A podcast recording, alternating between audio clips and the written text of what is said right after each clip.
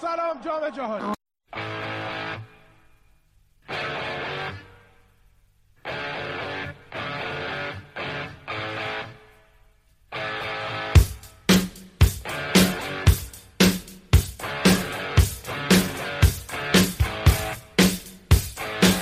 سلام من علی هستم. اینجا رادیو آفسایده. امروز فردای پیروزی است.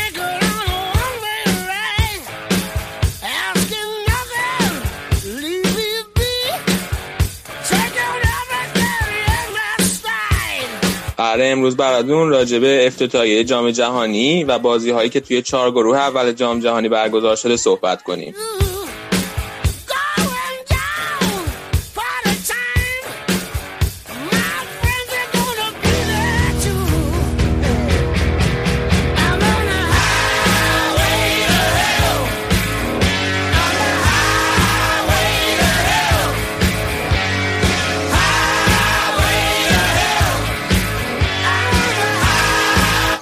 بذارین بچه ها دونه بیارم تو تا صحبت کنن سلام علیک کنن و ببینیم که چی دارن برامون بگن.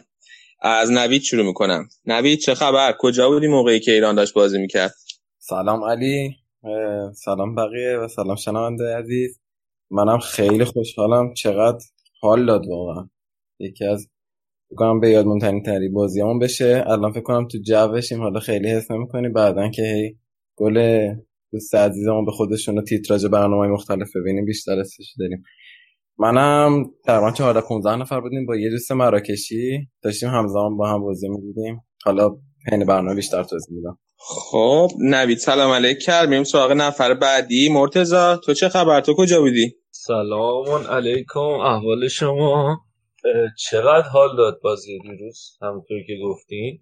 من دانشگاه بودم با یه دوستام یه کلاسی گرفته بودیم و بعد از گل من انقدر جیغ زدم که یکی از این janitor های ساختمون این خدمتکارای ساختمون اومد اونجا و اینترویو که حالتون خوبه زنده این چی شده. خیلی کیف دارم گرم. خب امیر حسین تو چی؟ تو چه خبر؟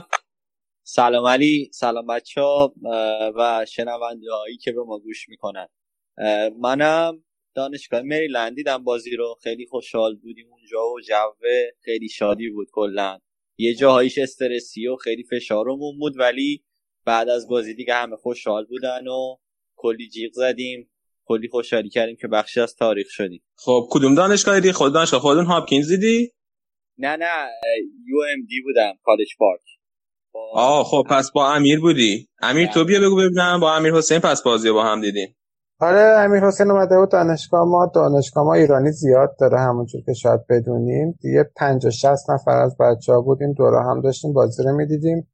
انقدر هم سر صدا می‌کردیم که دیگه کل دانشگاه رو سرمون بود خیلی منم خوشحالم خیلی خوش گذشت.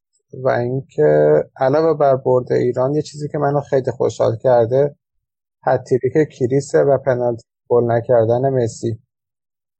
خب حالا به اون هم بکل کله مثل یکی هم بعدا می‌رسیم. تو سلام علیک نمی‌خوای بکنی؟ همجور شروع کردی راجع به حس طرف زدن؟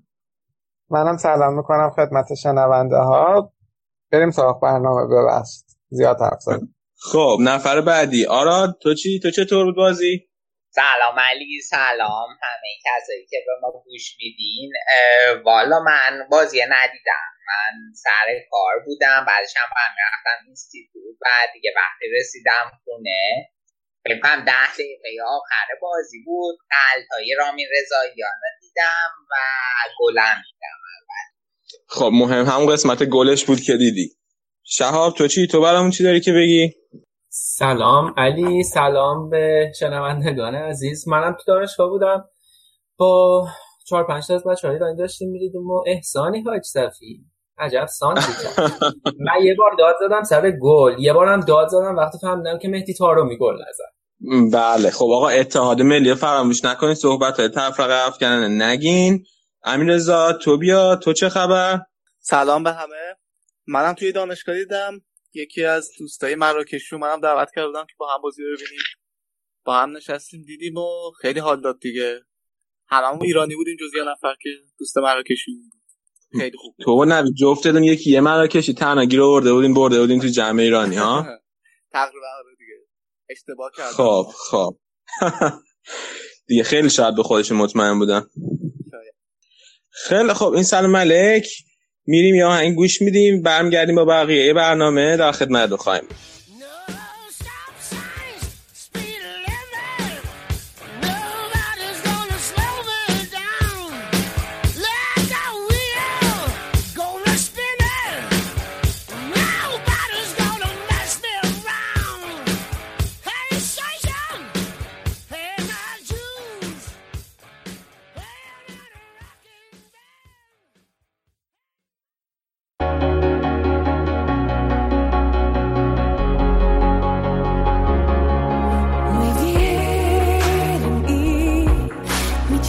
мечтаем. Мы там, где нас так ждали. Где на семи ветрах. خب بعد از این قطعه زیبایی که شنیدیم ام، دلار رفت سمت افتتاحیه. جام جهانی افتتاحیه جام جهانی. من تقریبا فقط یه 20 ثانیه شو تونستم ببینم. بیشتر از 20 ثانیه نتونستم ببینم. فکر کنم شهاب افتتاحیه جام جهانی. دید. چطور بود افتتاحیه شهاب جان؟ علی باید بگم همون 20 ثانیه که دیدی کافی بوده چون یه مراسم خیلی خیلی معمولی رو دیدیم. البته باید بگم که توی جامعه جهانی و یورو ها معمولا مراسم افتتاحیه خیلی پرزر و برق نمی‌بینیم برخلاف المپیکا مثلا اگه المپیک چین رو یادت باشه. خب اون خیلی خارق العاده بود. ولی حتی در بین افتتاحیه هایی که برای فوتبال هست و زیر نظر فیفا برگزار میشه هم یک افتتاحیه ضعیفی بود. چون که انتظار می‌رفت حداقل حالا یه هنرمند روس بیاد و بخشای اصلی برنامه اجرا بکنه. ولی خب رابی ویلیامز آورده بودن. کنار رابی ویلیامز البته یه خانومی هم با یه پرنده کاغذی اومد کنارش و چند تا آهنگ باش اه، خوند که خب اون روس تباره. اسمش هم از آیدا گاریفولدینا. یه خواننده اپرای روسه.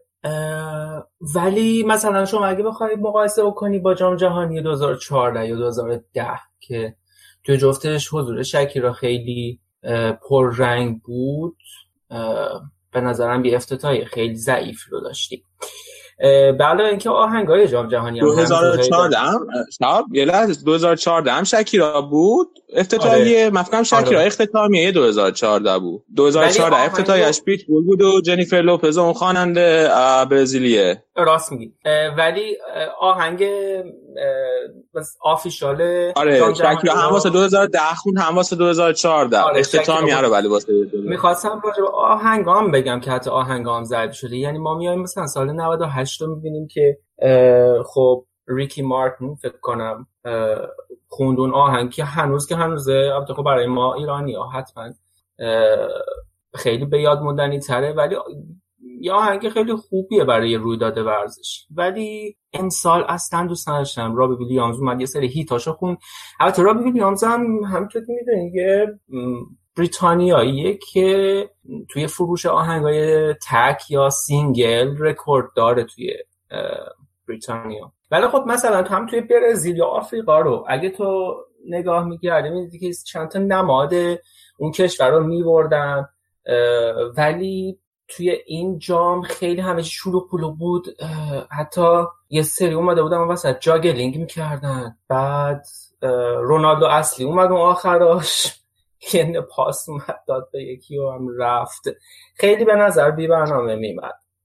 خب شهاب خودشون الان من, خیلی تو باغ نیستم. هنرمند خفن معروفی روسیه داره الان. که مثلا خواننده خفن معروفی که تو انتظار داشتی بیاد بخونه هنرمند local که حتما دارن ولی خب معمولا به هنرمند local ها خیلی مجالم نه ولی حداقل حالا گروه تتو می‌تونست بیاد همونطور که توی سوچی اومده بودن بازی های سوچی رو افتتاح کرده بودن. و خب از لحاظ جام جهانی معمولا. جام جهانی معمولا تو افتتاحیاشون خواننده یه خواننده مثلا اینترنشنال بین المللی معروف میارن کنارش یه نفر میارن که لوکال باشه و مثلا مردم همون منطقه همون. کشور بشناسن آره این کارو خیلی آره. خوب تونسته بودن تو برزیل بکنن. حتی خب برزیل هم خیلی خوب بود. تو آفریقا هم خیلی خوب بود. توی آفریقا فوق العاده من آفریقا رو خیلی دوست داشتم. آره منم اونو آره. بیشتر از همه دوست داشتم. آره ولی کلا پیکه کسایی که هم اونو خیلی دوست داشته مثل اینکه. پیکه دوست داشته و بعدم چون زندگی که همونجا بر همونجا بنیانهای زندگی. جانم؟ آره همون بنیانهای زندگی مشترکش اونجا شکل گرفت پیکه. آره بنیانها رو اونجا کوبید زم آره. آره ولی این مراسم خیلی شلوغ پلوغ بود. اصلا در حد اندازه یه رویداد بزرگ نبود. اه، 20 ثانیه هم کافی بوده به نظرم. یه چیز جالبی که توی مراسم بود رژه دختر را بود با لباس تیمای شرکت کننده نمادهای تیمای شرکت کنند که اون برخلاف بقیه مراسم خوش سلیقه بود ولی هیچ چیز دیگه ای نداشت. بعدم که خب پوتین سخنرانی کرد و رفتن سراغ اصل کار که بازی بود عربستان و روسیه که عربستان اصلا خوب نبود. چی فکر می‌کنین بچه خب حالا عربستان که نمی‌دونم مرتضا هم بیاد یه خود راجبش صحبت کنیم. حالا بازی دو تا نکته جالب داشت و اونم دو تا تعویض روسیه بود. اینا قبل شروع بحث دوستم بهش اشاره کنم. روسیه همون اوایل نیمه اول مجبور شد یه تعویض اجباری بکنه. شماره نوهشون کشیدن بیرون چریشف آوردن. چریشف دوتا گل زد که آخریش که گل چهارم روسیه بود یه سوپر گل بود. خیلی قشنگ زد. اگه ندیدین حتما ببین. بعد اول نیمه دومم بود فکر می‌کنم. دوباره یه تعویض دیگه کرد. و دیوبا رو آورد تو که اونم دوباره یه گل زد. کلا تعویضاش خیلی خوب به خود مربی هم یه دونه بسته ازش نشون داد. من بود حال کرده با آره. اون چریشفه واقعا شانس آورد چون تو ترکیب اصلی نبود. بعد اون بازیکنی که جاش تو ترکیب اصلی بود مصدوم شد. رفت تو و دوتا گل خوب زد. به نظرم آره آره. خب واقعا خیلی خوب بود. به خصوص اون گل چهارمه. عالی آره. عرب تعویض دقیقه چند بود؟ چه دقیقه چند دقیقه؟ 15 اینا بود فکر کنم. اون 20 دقیقه اول بازی بود. آره. چه شف که من فقط خاطر بعد ازش دارم. حالا بمانه. تو آره دیگه بالاخره بیاره آله و بازیاش باره آره. خب. در مورد چی؟ عربستان. عربستان ببین چهار یک چهار یک بازی می‌کردن و موقعی که می‌خواستن دفاع بکنن چهار پنج یک می‌شدن. بعد خب بازیکناشون از نظر ذهنیت بازی خیلی تهاجمی اومده بودن تو زمین. یعنی دنبال این بودن که فضا بسازن. اینطوری بود که سه تا بازیکن از چهار تا بازیکن میانی یه دونه لوزی تشکیل می‌دادن بعد اون لوزی وسط یه جورایی باعث می‌شد که کناره ها باز بشه و حالا بازیکن کناره کناریاشون بتونن نفوذ کنن که اتفاقا از سمت چپشون یه شماره 17 ای داشتن که اون خوب نفوذ می‌کرد نسبت. حالا یعنی یکی دو باری که نفوذ کردن اون بود یاسر ولی مشکل اصلیشون این بود که اصلا آماده نبودن برای برگشتن. یعنی خیلی تو ترانزیشن یعنی تو برگشت از فاز حمله به دفاع خیلی کند بودن و خیلی هم اصلا نظم خوبی نداشتن برای برگشتن. و اینکه تو حمله ها هم مثلا سمت چپ دفاع روسیه به نظرم خیلی پیر بودن. هم ژیرکوف بود همون ایگناشویچ تو قلب تو دفاع مرکزی سمت چپ بود. ولی به جای خ- اکثر حمله عربستان از اون سمت مقابل بود به جای که از این فاکتور مسن بودن دفاع روسیه بخوان استفاده کنن. ولی میگه مشکل اصلیشون این بود که اصلا نظم خوبی نداشتن تو دفاع و نه اصلا آماده نبودن که حالا تو اون فاز تهاجمی که برنامه داشتن چجوری برگردن و خیلی راحت روسیه استفاده کردیم. خیلی راحت جا موندن. بعد حتی تو دفعه توپای ساده مثلا گل اولی که زدن اون تایسر جاسم پرید هد, ب... هد بزنه زیر پاش سر خورد افتاد زمین رو سرش خیلی راحت گل زنه یا فکر گل سوم رو ضربه سر زد. برای همین اصلا نمی‌دونم چیکار می‌خوام بکنن در ادامه. کلا یه چیزی که جالبه به نظرم اینه که حالا اون اول بازی ده دقیقه اول به نظر می‌رسید یه بازی برابر داریم. بعد یه حروسیه که گل زد کلا ورق برگشت و اصلا نمی‌دونم حس می‌کنم خیلی خودشونو باختن. بعد من- در مو- آره اون عامل روحی هم هست. آره من فکر کنم اصلا از نظر روحی آمادگی نداشتم. بعد یه چیز دیگه هم این که کلا اینا رو سانتر از جناح اینا مشکل دارن. و اون عربستان همیشه هم داشتن اون عربستان آلمان هم اگه یادت باشه. خب. کلوز هتریکشو با سه تا ضربه سر کرد. البته اون سال کلوزه تو جام جهانی پنج تا گل زد که هر پنج تاشو هد زد.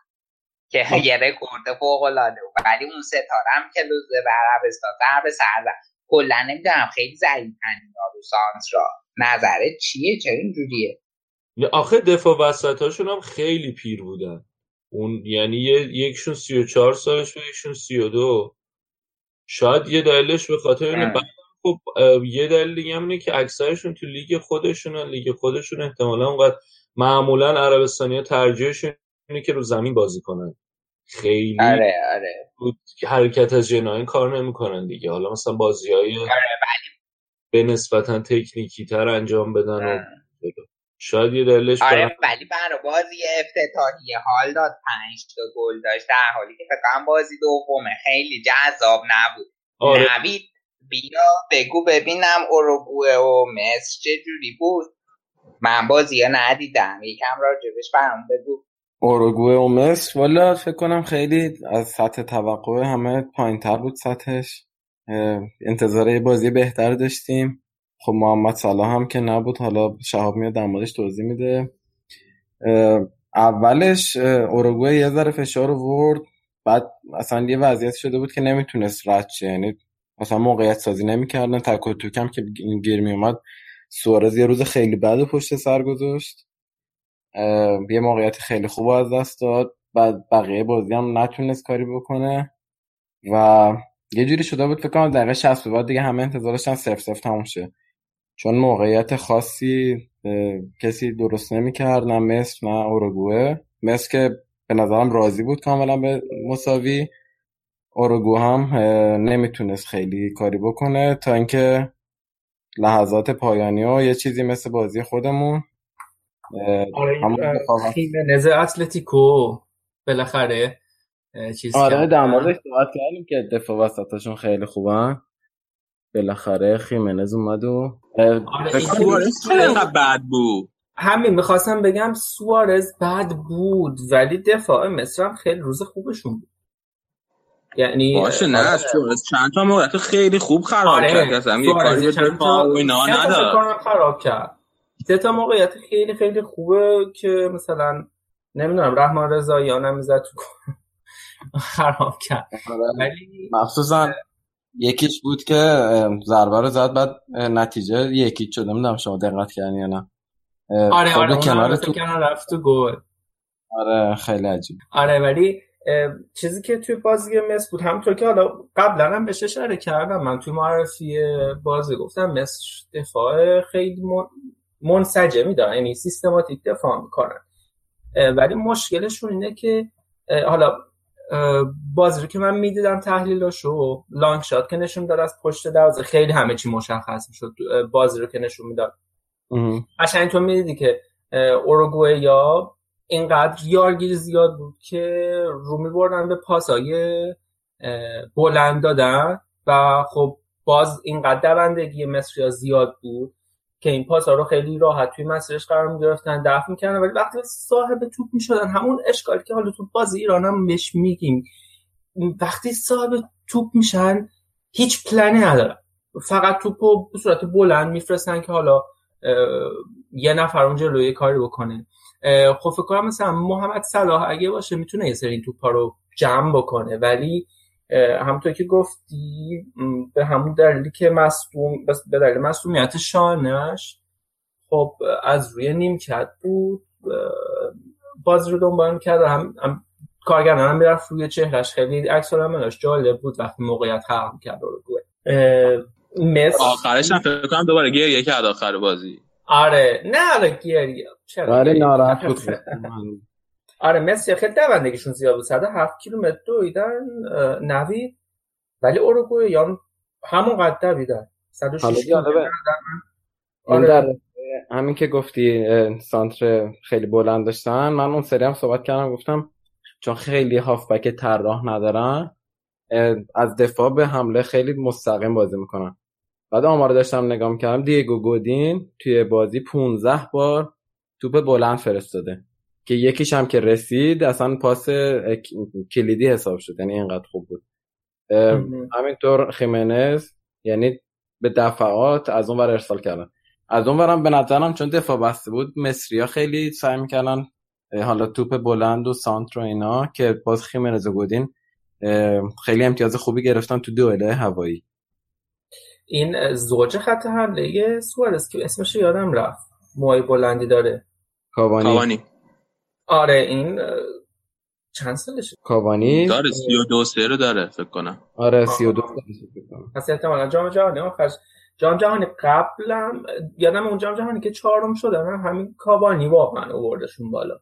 و هنوزم خیلی خوب آره، داره سوارز خیلی. اون یعنی- که دیگو فورلان بود و اورلان بود اون یکی. آها آره، اون فورلان آره، بود خیلی خوب. راست میگی. اون فورلان بود اصلا. آره ولی اون فورلان خدا بیامرز به نظرم تو تیم ملیشون خیلی خوب بوده. یعنی گل ملی هم که رکورد یعنی خوب زده. سوارز هم الان فکر کنم سوارز اولی اگه اشتباه نکنم فورلان دوم کاوانی سوم. بود کاوانی الان الان میگم 31 سالشه. توی 101 بازی ملی هم 42 تا گل ملی زده که خب خیلی آمار خوبیه. آره خب فکر کنم که دیگه بس باشه واسه آره بازی بازی اوروگوئه و نبود. مصر آه، اگه حرف ندارین بریم یه استراحتی بکنیم دوباره برمیگردیم با بازی بعد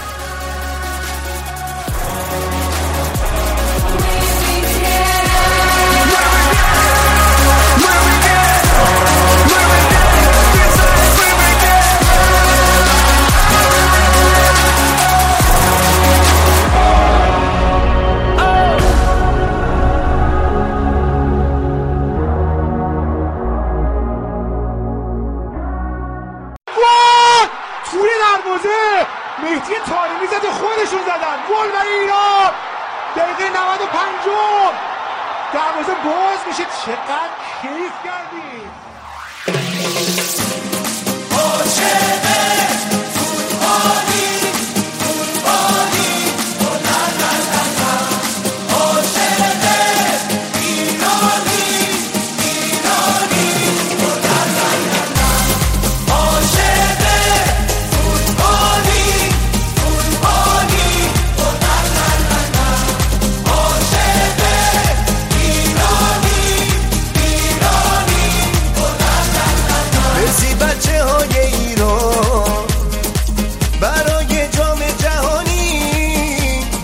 اوکی دوستان بعد از این موسیقی زیبایی که با هم دیگه شنیدیم حالا می‌خوایم بریم یک voice زیبایی که از طرف شنونده از رادیو آفساید نگین عزیز به دست ما رسیده رو با هم دیگه گوش بدیم. سلام. ما ورزشگاه هستیم. قرار بازی شروع بشه بازی ایران و مراکش.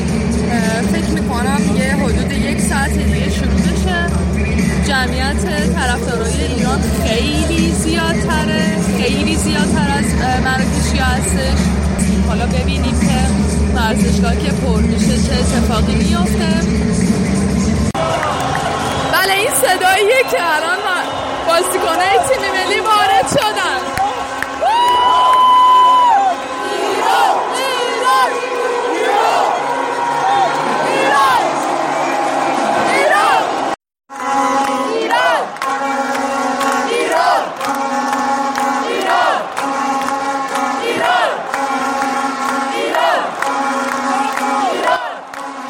خب برگشتیم. الان قرار راجع به جذاب ترین بازی این دو سه روز صحبت کنیم. بازی ایران با مراکش. می‌خوایم با مراکش شروع کنیم. نوید دقت کردی که هر دو تا مربی یعنی هم کیروش هم مربی مراکش رنا اینا ترکیبای اولیه که اعلام کردن همه فکر می‌کنن دفاع سه نفره دارن. اما هر دو تاشون مثلا سعی کردن یه دستی بزنن به حریف. آره اتفاقا خیلی جذاب بود. راجبش با هم بحثم کردیم. ولی به نظرم تابلو بود چون مثلا ایران رامی رضاییان رو یکی از اون سه نفر گذاشته بود که هممون به قابلیت های دفاعیش واقفیم. اونورم مراکش همینطور. یعنی به نظرم چیز عجیب. حالا جالبه اون من گفتم با یه سری از با یه نفر از مراکشی ها دیدیم بازی و اشرف حکیمی که خب دوست علی هم هست تو رئال بازی می‌کنه. یه صحنه بود که توپ از زیر پاش در رفت رفت تو اوت. ما هممون زدیم زیر خنده داشتیم بهش میخندیدیم. بعد برگشت گفت نگاه کن اینا به من میخندن. این بازی کنه تو بهترین باشگاه جهان بازی می‌کنه. راست میگه خدا 19 سالش هم هست. فکر کن 19 سالشه داره توی رئال بازی می‌کنه. آره. منتظر بود یه کاری بکنه. خلاصه تلافیشو در بیاره سر ما. ولی به صورت نسبی خوب نبود. به نظر من اون زیش خیلی بهتر بود روز آره من که گفته بودم زیک خیلی خوبه ولی کلا یه جالب بود مراکش بازی که می‌کرد روی بالاش یعنی هم دفاع چپ و دفاع راست خیلی وزنه سنگینی بود یعنی خیلی میدویدن خیلی هم هم تو دفاع هم توی حمله بودن. مثلا ایران اونقدر فشار نیاورد مثلا دفاع چپ و راست. ولی چیز یکی جالب بود برام توی مراکش این بود که مثلا 10 15 دقیقه آخر نیمه اول اگه یادتون باشه که ایران فشار آورد. خیلی خوب دفاع می‌کردن. یعنی به نظرم اگه جلوی اسپانیا یا پرتغال اونطوری بخوان دفاع کنن می‌تونن راحت مساوی کلا همیشه خوب دفاع می‌کنن دیگه. آره ولی میگم یعنی دف- همون آخه یه بحثی هم بود قبلش. گفتیم که مر- سرمربی ایران و مراکش و پرتغال ستایشون خیلی نتیجه گران آها. هم پیش بینی کردم که هر سه تا بازی بین این سه تا تیم خیلی کم گل باشه. والا حالا خوب دفاع می‌کنن نوید ولی بهش می‌رسیم. اسپانیا و پرتغالی که من خیلی وحشتناک بودن. آره ولی خب حالا؟ نه. پرتغال خیلی منظم دفاع می‌کرد ولی بازم اسپانیا خیلی ترسناک. آره آخه مثلا به نظرم شانس و اتفاقات و اینا هم تاثیر داره دیگه. حالا ناچو خب مثلا حالا اسپانیا و پرتغال دوستان بعد از صحبت می‌کنیم. بیاین راجع به فعلا ایران مراکش حرف بزنیم. مراکش چیزی که من می‌خواستم بگم این بود که اگه دقت کرده باشین توی 15 دقیقه اول هر دو تا نیمه این دفاع چپ و راستشون خیلی بالا بازی می‌کردن. یعنی کامل اومده بودن کمک وینگاشون رو اونجا داشتن بازی می‌کردن. آره خیلی برای من جالب بود. به خصوص اون امرابات بود که خیلی میمد از سمت راست حمله می‌کرد. چند تا سانتر خوبم داشت. یه پاسای قطری خیلی خوبی می‌داد. آره حالا من یکیشون که شانس آوردیم گل نشد. اصلا بس به طرز فجیعی از جلوی دروازه اصلا معلوم نشد چی شد که گل نشد. اون اول بازی من فکر کنم که خیلی بچه ها تحت تاثیر اسم جام جهانی بودن. من تعجب می‌کنم از بازیکنایی که با تجربه توی لیگ های اروپایی بازی می‌کردن. ولی قشنگ می‌شد حس کرد که باز ساق پاشون میلرزید و جو بازی ها گرفته بودشون. اصلا بازی خودشون رو تو 25 دقیقه 30 دقیقه اول نمی‌کردن اگه دقت کرده باشید شما هم فکر می‌کنی؟ حالا من می‌خوام از همین صحبت این دوست مراکشیم استفاده کنم. اولا که می‌گفت مثل که جو خیلی سنگینی را انداختن مراکشی توی استادیوم. هم قبل یعنی شروع بازی هم بعد از اینکه نیمه دوم شروع شد. دلیل اینکه اول هر نیمه خیلی خوب بازی کردن همین بوده. بعد نکته بعدی می‌گفت که ما خیلی مطمئن بودیم ایران می‌بریم. برا همین استرس گرفته بودن. بعد از اینکه مثلا تا دقیقه 60 اینا نتونستن گل بزنن استرس گرفته بودن و نتونستن کار خودشونو بکنن. یه نکته دقیقا همین. منم احساس کردم قشنگ اول بازی اومده بودن که پرونده بازی رو ببندن سریع. آره دقیقا می‌گفت جالب بود. حالا یه نقل قول از یکی از کارشناساشون که می‌گفت توی این بازی ها کلید بازی اینه که توی نیمه اول گل بزنی وگرنه خیلی بعیده که نیمه دوم بتونی گل بزنی.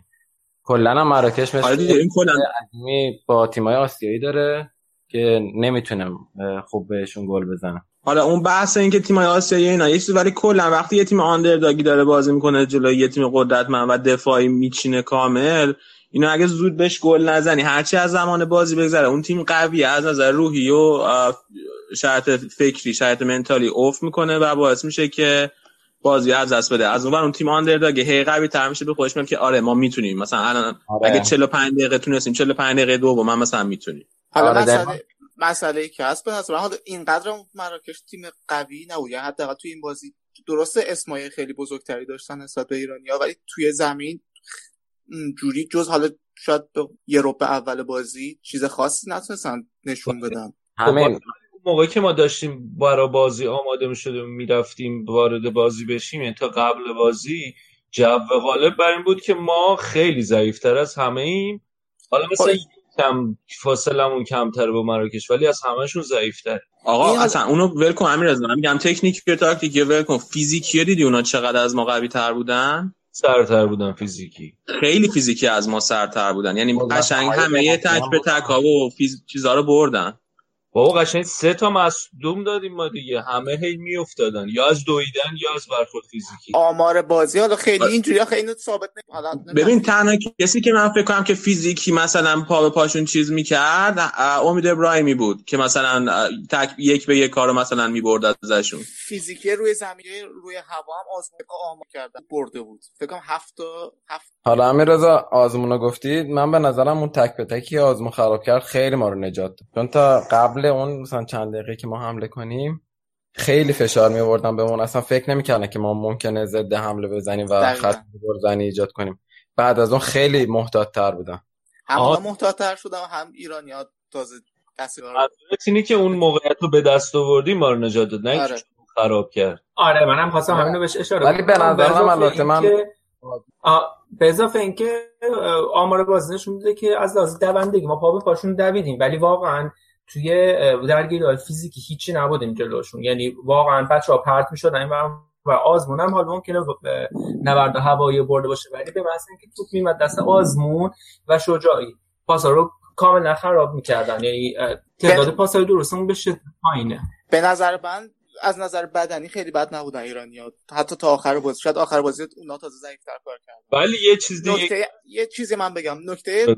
اصلی ضعف ایران پاسکاریشون بود. خیلی بد پاسی پاسکاری کردن تو این بازی. یعنی درصد پاس صحیحشون خیلی پایین بود. و این چیزیه که ممکنه که آقا اسم ما تو تاریخ جام جهانی. ماندگار کردن دیگه. فکر کنم بعد جام جهانی 1966 بود کی بود که یه تیم اومده. با درصد پاس 55 درصد هیچ تیمی تا حالا نتونسته بود ببره. از تا- از همون سال 66 که آراد داره میگه. نه این این آماری که من شنیدم این که برای کل تاریخ. ولی خب این من حالا چک کردم چند تا من و آمار ایران متفاوت بود نمی‌دونم چه جوری حساب سایت خود فیفا مثلا توی آمار جداگونه ای که زده بود پاسای صحیح ایران رو 66 درصد زده بود. و خب فرق داره با اون 55 درصدی گفتم پایین ترین آمار پاس صحیح یه تیم برنده تو تاریخ جام جهانی. ولی.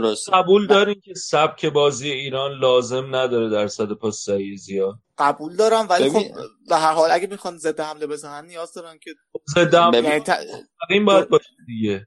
آره باید آخه مستقیم باشه. اتفاقا اصلا ضد حمله که می‌خوان بزنن می‌خوان پاسای تند و بلند بدن اینجور پاسا اتفاقا دقت پاسش کنن. در- خب آره ولی نمی‌خوره ببین مرتزا پاسایی که تیمی که مثلا حالا دفاع فضا رو می‌گیره مثل تیم ایران اینا به تعداد پاس نیاز ندارن ولی درصد پاس موفق دقیقا. این این پاس شروع حمله باید همون مثلا سه چهار تا پاسی باشه که اول از دفاع به هم میدن و سری می‌خوان انتقال بدن. اون پاس ها باید پاسای دقیق بتونن خطر ایجاد کنن. اگر با 55 درصد یعنی تو اکثر ضد حمله ها رو داری فیل میشی و بعضی از حتی حمله هم پاسای بعدی داری توش میدی و باز خراب داری می‌کنی. من یه سال دیگه دارم. این درصد خطا بیشتر سر اون پاسای کوتاه یا اون پاس کلیدی های احساس می‌کنم پاس کلیدی های بلند اوکی تر آخه پاس پاس کلیدی های کوت پاسای کوتاه اه، اونایی بود که مثلا سریم سعی می‌کنن بچرخن و پاس بدن و انتقال بدن. پاسای اول اکثرش فیل. خب ما پاس کوتاه هم خیلی خوب نداریم البته. ولی نمی‌دونم ما پاس بلندم زیاد دادیم. برای همین اینقدر درصد دقت پاس اون اومده بود پایین. آره خب پاس بلند حالا یه چیز دیگه که ما می‌تونیم توش خطرناک باشیم. حالا غیر از اینکه بازی رو رو ضد حمله ببریم جلو اینه که بیایم جلو. حالا اون فضاهایی که بهمون میده و اتفاق میفته بیایم جلو و ضربه ایستگاهی بگیریم. ولی من خواهم ازتون این سوال بپرسم که با توجه به تمام ضعف ها و قوت هایی که این تیم ملی ایران داره که من فکر می‌کنم یکی از تیم های خیلی خیلی خیلی خوب تاریخ ماست شما فکر کنید ما سود می‌کنیم اصلا یا نه؟ شانسی داریم جلوی اون دوتا تیم قدر؟ حالا میشه اونو تو قسمت پرتغالم رفت سراغش ولی من بازی که دیدم خیلی نگران شدم از پرتغال و اسپانیا. البته علی یه جمله داره که هر بار من سوال ازش بپرسم بهم میگه. بگو علی یونان 2004 آره من میگم که یونان 2004 تونسته قهرمان یورو بشه. پس این احتمالش هست که ما هم بریم از این مرحله بالا یا حتی بریم مرحله بالاتر. حالا اون قضیه خیلی رفت کلیشه این جمله که من میگم. درست. چیزی یه چیزی که خیلی برام جالب بود. این همه مهره هجومی تا حالا فکر نکنم که روش از نزدیک دیده بود. خیلی ترکیبا که دیدم خوب کردم که با این لاین اپ فرستاده تو زمین. امیر رضا نظر تو چیه؟ والا آره ترکیب بود که خب تعداد مهاجمایی که چیده بود تو زمین زیاد بود. ولی خب همونجوری که انتظار می‌رفت توی چند تا بازی آخر دوستان دیده بودیم اینجوری بود که جهان بخش و انصاری فرد یکم عقب میذاشت. به خصوص انصاری فرد عقبتر.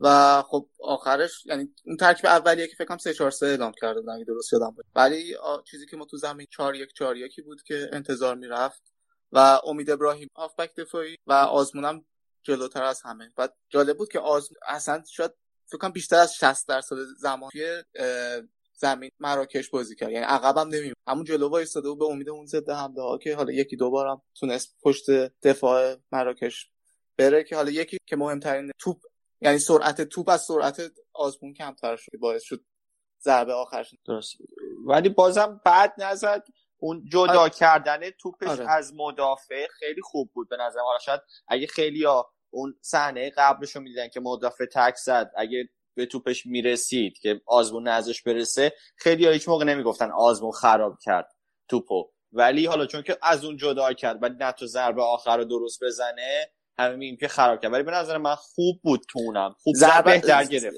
ضربهش رو با توجه به شرایطی که داشت خوب زد. آره مشکلش فقط همون لحظه ای بود که یه لحظه سرعت خودش از سرعت توپ بیشتر شد. توپ خوب جلو نبرد. توپ خوب جلو نبرد آره. اون من فکر کنم. آقا یه نکته دیگه ای من می‌خواستم بگم چون گفتم شاید دیده نشه. گفتم ببینم شما دقت کردین یا نه. ها قدوس خیلی کم بازی کرد.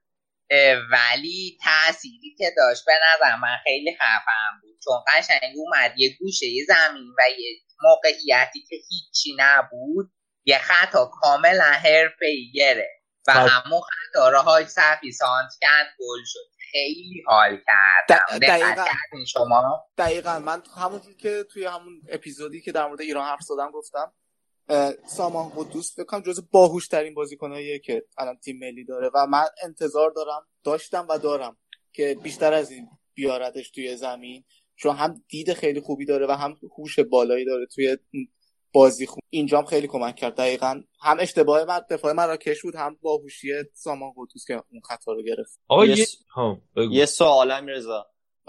به نظرت به جز قدوس که حالا خیلی تو دقایق کمی که بود خیلی تاثیر داشته و تعویض طلایی کیروش بود درست. به نظرت بازیکنهای دیگه یعنی مثلا بخوای سه تا رو بگی که خیلی خوب بازی کردن کدوم رو میگی؟ امید ابراهیمی به نظر من خیلی, خوب بازی کرد. بیران وند چند قشنگ نجات داد. یکی اون شوت زیش بود فکر کنم و یکی هم اون موقعیت شلوغ پلوغ نیمه اول. و سومیش. سخته نمی‌دونم شاید هاش صفی رامی رضاییان چند بار اشتباه کرد ولی توپا رو جمع کرد. امیری هم به بازیش اگه دقت وحید امیری خیلی خوب دوید. خیلی دوید. بیشترین منم می‌تونم یه نفس سوم بگم.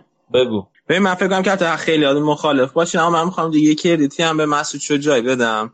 خیلی پاسای زیادی و شاید درست نداد اینا درست. اما توی همون 15 20 دقیقه اولی که تیم ما تحت فشار بود یه کار خیلی مهمی که مسعود شجاعی کرد بود که مسعود شجاعی برخلاف بقیه خیلی هول نشده بود دقیقاً. و مسعود شجاعی بود که تو همون 15 20 دقیقه اول بازی رو کند می‌کرد واسه ما و باعث می‌شد که با سرعت بازی اونا رو بگیره اینم من چون دیدم آره. خیلی ازش همه جا انتقاد شده گفتم اینم بگم که حالا در کنار پاسای اشتباهی که داد اینم ببینیم که چقدر خوب اون 15 20 دقیقه اول ما رو در آورد از اون از اون وضعیت این- اینو قبول دارم. اصلا دلیلی که توی زمین اصلا همینه کلا یعنی من توی ادوار مختلف یاد ندارم که مسعود شجاعی بازی خیلی خیلی خیلی خوب کرده باشه.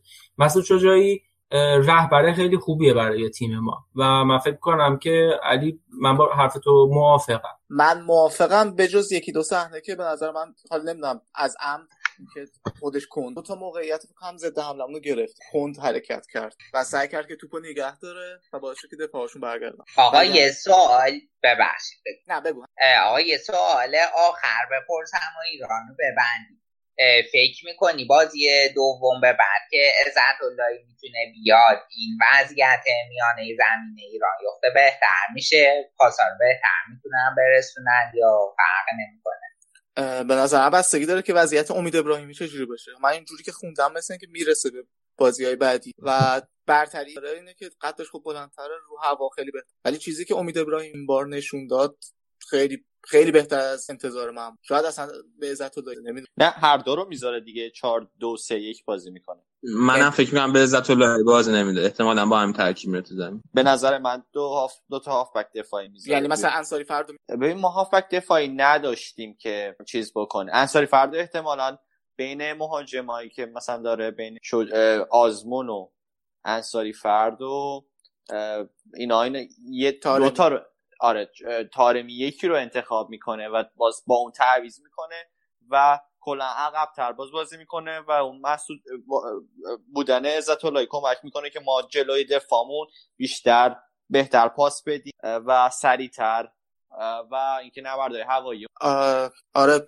خب آخه بازی بعدی هم حالا با اسپانیا است فکر می‌کنم که روی زمین مهمتر باشه. یعنی امیررضا بازی اسپانیا. آره دوم اسپانیاست بازی بعدی اسپانیا. بازی آخر با. حالا حرفی که انصاری فرد شد واقعا یه credit هم باید به اون بدیم. خیلی out of position بازی کرد ولی خوب بازی. آره جایی بود که کمتر دیدیم چند تا بازی دوستانه اونجا نمی... آره. و یه حالا خب. پاسکاری ضعیف. من آمارشون رو بگم فقط. بهترین بیشترین درصد پاس صحیح تو ایران هم روز به چشمی داشت. جهان بخش و امید که همشون حدود 80 تا 85 درصد.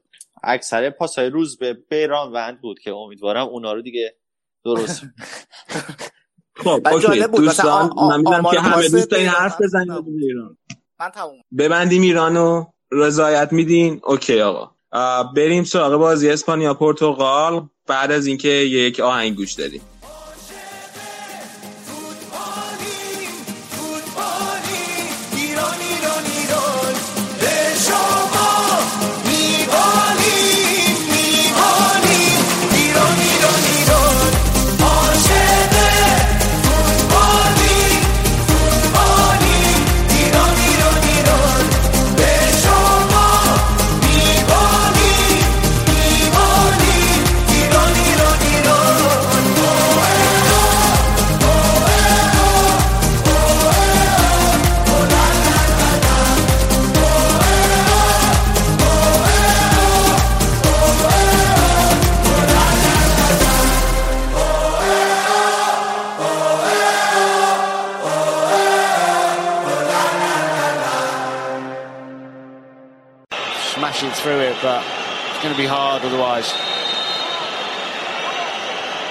It's Ronaldo.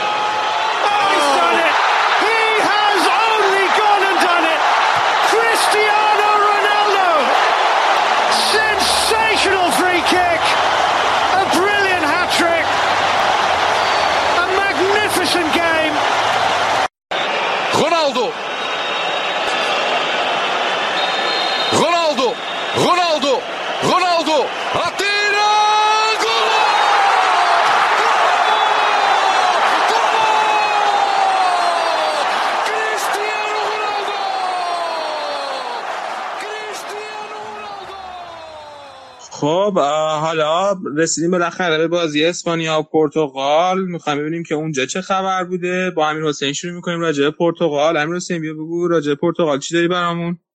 مرسی علی.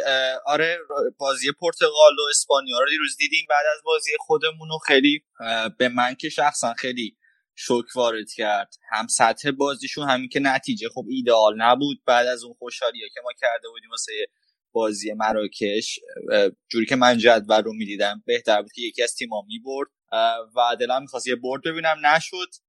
دلم راجبه پرتغال می‌خوام حرفمو به دو بخش تقسیم کنم. بعدم بشنویم که شما نظرتون چیه.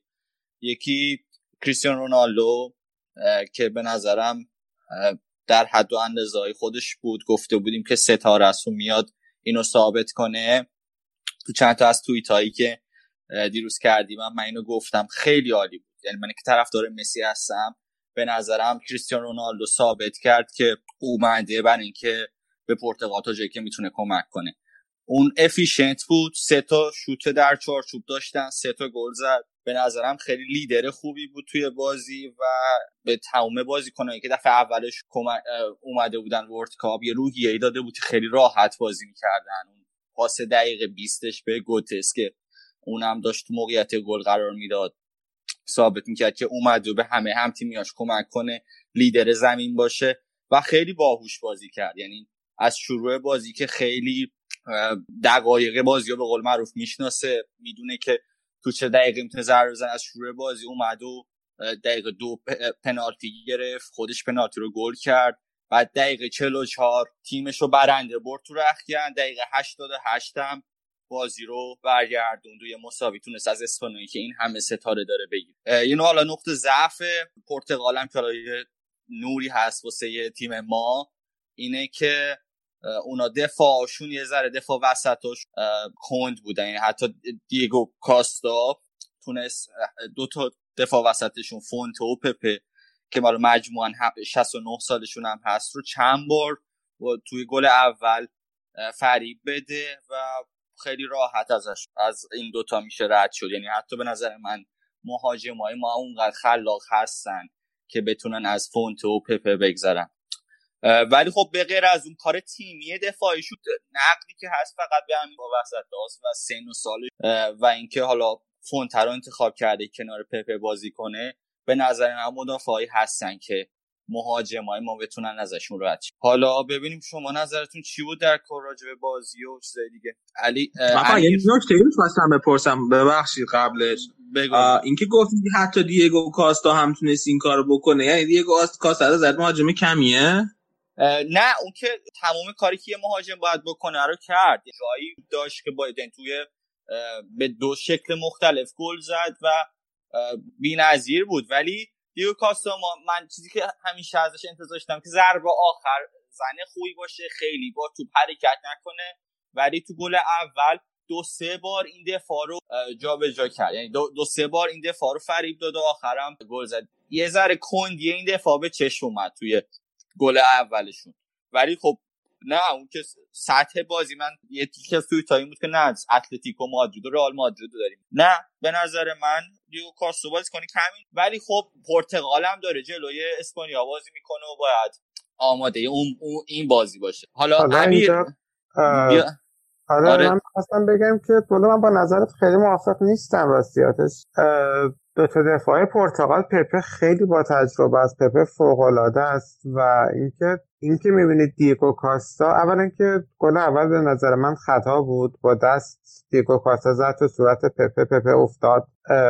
بعدش هم اینکه اینکه می‌بینید دیگو کاستا میاد دوتا تو سر توپ می‌زنه دفاع رو این ور اون ور پرت میشن بعد شوت می‌زنه. این فقط کار دیگو کاستاست. یعنی مهاجمای ایران من اصلا یه همچین چیزی توشون نمی‌بینم. حالا ممکنه هر کسی هر کسی دریپ بزنه ولی اینکه بگیم دفاع وسط های پرتغال قراره دریپ بخورن راحت از مهاجمای ما من همچین چیزی رو نمی‌بینم. پرتغال توی یورو نشون داد که از لحاظ دفاعی و دفاع تیمی مخصوصا یکی از بهترین تیماست و امید ما باید به این باشه که ایران لازم نشه به پرتغال گل بزنه. بهترین چویسمون این خواهد بود که ما از پرتغال گل نخوریم کافی باشه. اگه بخوام به پرتغال گل بزنیم کار آسونی نیست. حالا اینم در نظر بگیر که امیر پرتغال احتمالا با ما وقتی بازی می‌کنه بالاتر از بازی کنه. دفاع وسطاشون بالاتر هستن و میشه. حداقل فرار کردن. که ما از دفاع مراکش یه جا رد تک به تک شد آزمون.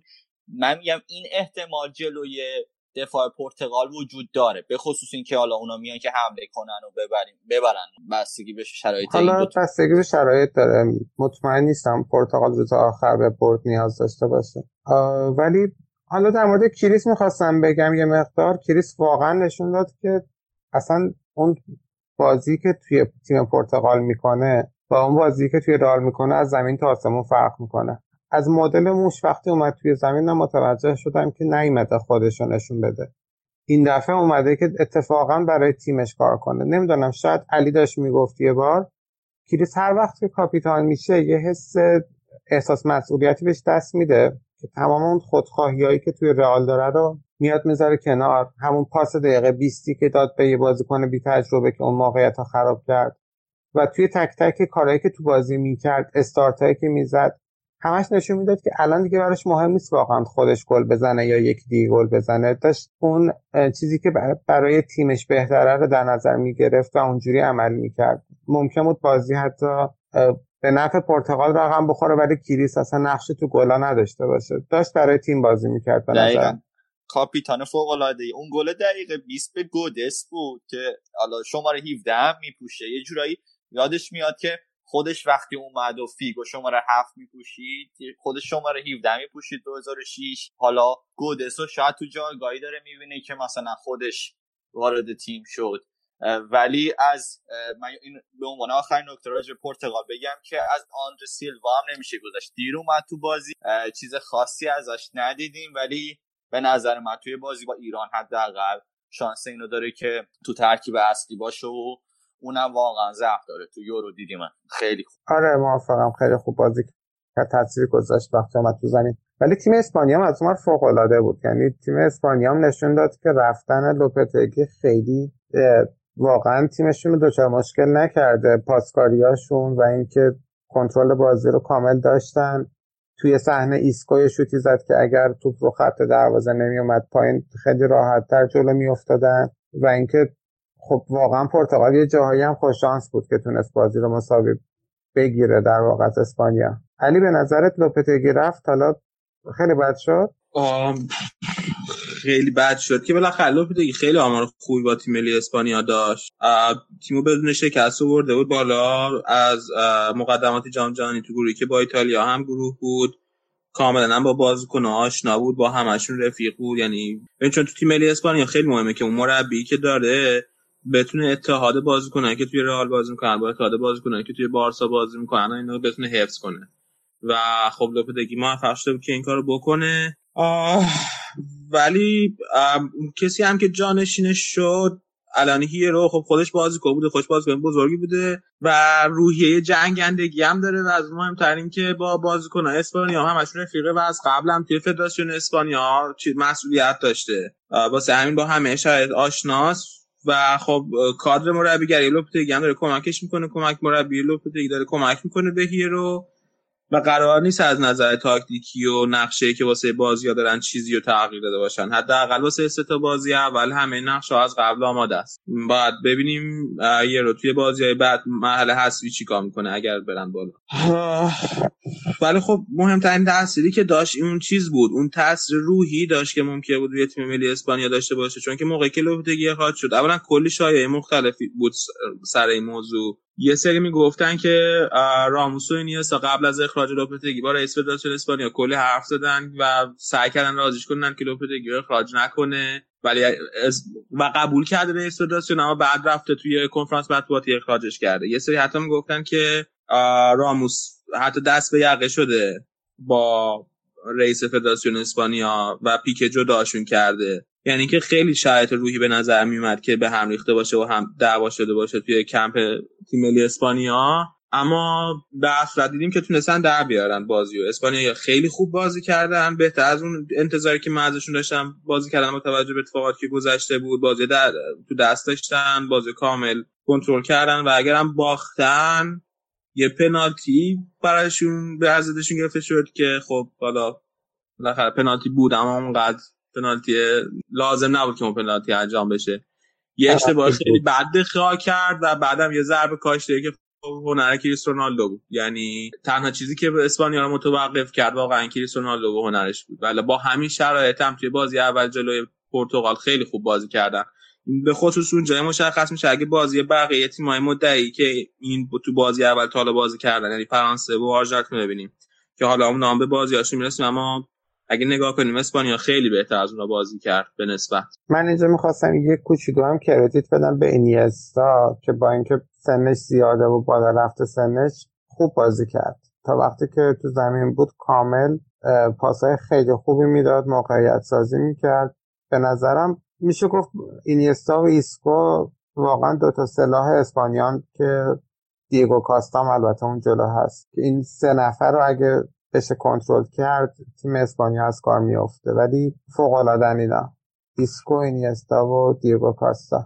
البته اون تو خط میانی داوید سیلوا هم خیلی خوب بود. یعنی اون وسط بود که فضا رو آزاد می‌کرد که اون ایسکونیستا از چپ هر کاری می‌خوان بکنن که اونا خودشون باز فضا رو باز می‌کردن که مثلا آلبا بره جلو. داوید سیلوا هم من خیلی آقا من یه سوال داشتم از علی. اولا اینکه دو دو چاره دوگانگی نمیشی که رونالدو به اسپانیا گل زد. دو من اینکه فکر می‌کنی که این بازی و این جام چقدر تاثیر داشته باشه توی اینکه امسال رونالدو توپ طلا رو بتونه بگیره؟ چون هتریکی کرد توی جام جهانی جلو اسپانیا و هنوز خیلی بازی مونده احتمال داره که آقای گل این جام بشه نه؟ با توپ طلا رو که چاپ مسخره شده دیگه. یا میدن رونالدو یا مسی آیه آیه آراد خان آیه آراد خان سوال از من کردم. خب من شما جواب چیز. نکن اذهان عمومی اذهان عمومی مشوش نکن با اون پروپاگاندای ضد رئالی. ولی من اصلا دو چهار دوگانه ای که نمیشم نه چون که این پرایورت اولویت های من مشخصه. من اصلا من اصلا هیچ وقت توی جام جهانی طرفدار یک تیم ملی خاص نبودم. هیچ وقت کلا تیم ملی رو خیلی باشون حال نمی‌کردم. همیشه تیم ملی رو بر اساس اون بازیکن هایی که توشون حضور دارن و من اون بازیکن ها رو دوست دارم انتخاب می‌کردم. الان مثلا توی این جام اسپانیا رو خیلی دوست دارم. به خاطر دو تا بازیکن کارواخال و ناچو. به خاطر این دوتا بازیکن من تیم ملی اسپانیا رو خیلی دوست دارم.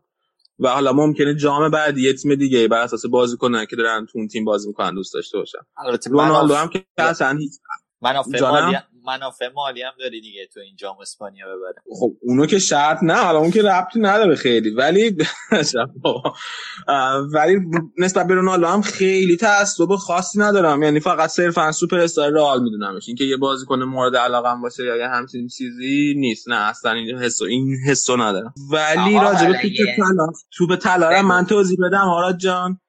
اگر. که اگر رونالدو خوب بازی کنه توی جام جهانی و تیمش تا مراحل بالا ببره و از اون ور هم مسی خیلی خوب نشون نده احتمالش خیلی زیاده که رونالدو ببره. چون که همونطوری که آراد گفت هرچند آراد پروپاگاندای ضد رئالی داره اما حقیقت اینه که توپ طلا دیگه تبدیل شده متاسفانه به یک آره ولی محمد من- صلاح هم یکی از گزینه هاست. البته خب بازی هم که نتونسته بازی کنه و نمی‌دونم مصر رو چی چقدر بتونه کمکش کنه. محمد صلاح همونقدر گزینه است که ریبری و مانوئل نویر گزینه آره، بودن توی سالهای درسته. نه. ببین اینقدر مسخره است خب کردن توپ طلا اینو دوباره میدن رونالدو و مسی دیگه گندش در. ولی حالا یه نکته ای من می‌خواستم بگم که خیلی کردیت می‌دادیم به رونالدو این نکته هم به نظرم بعد نیست اشاره کنیم که تو سه تا جام جهانی قبلی آی رونالدو سه تا گل زد حالا اینجا هم فعلا سه تا زده دیگه. خب ما داریم راجع به این جام خب حرف می‌زنیم یعنی سه تا جام همچین- جهانی قبلی داره میگم یعنی الان هم سی یه سالش احتمالا آخرین ورلد کاپشه یعنی همچین عملی کرده فوق العاده ای تو جامعه جهانی نداشته. ولی آره تو این بازی با اسپانیا عمل کردش. خیلی فوق العاده بود. چکی هم توش نیست. ولی خب تو توی سه تا دوره قبلی هیچ کاری نکرد. یورویی که پرتغال قهرمان شد. خب کاری نکرد. یعنی اینجوری نبوده که یک تن تیم و بکشه بالا و فلان از این حرفا. خیلی آراد بین کسایی که تو چهار تا جام جهانی گل زدن چند نفره هر جام حداقل سه گل زدن.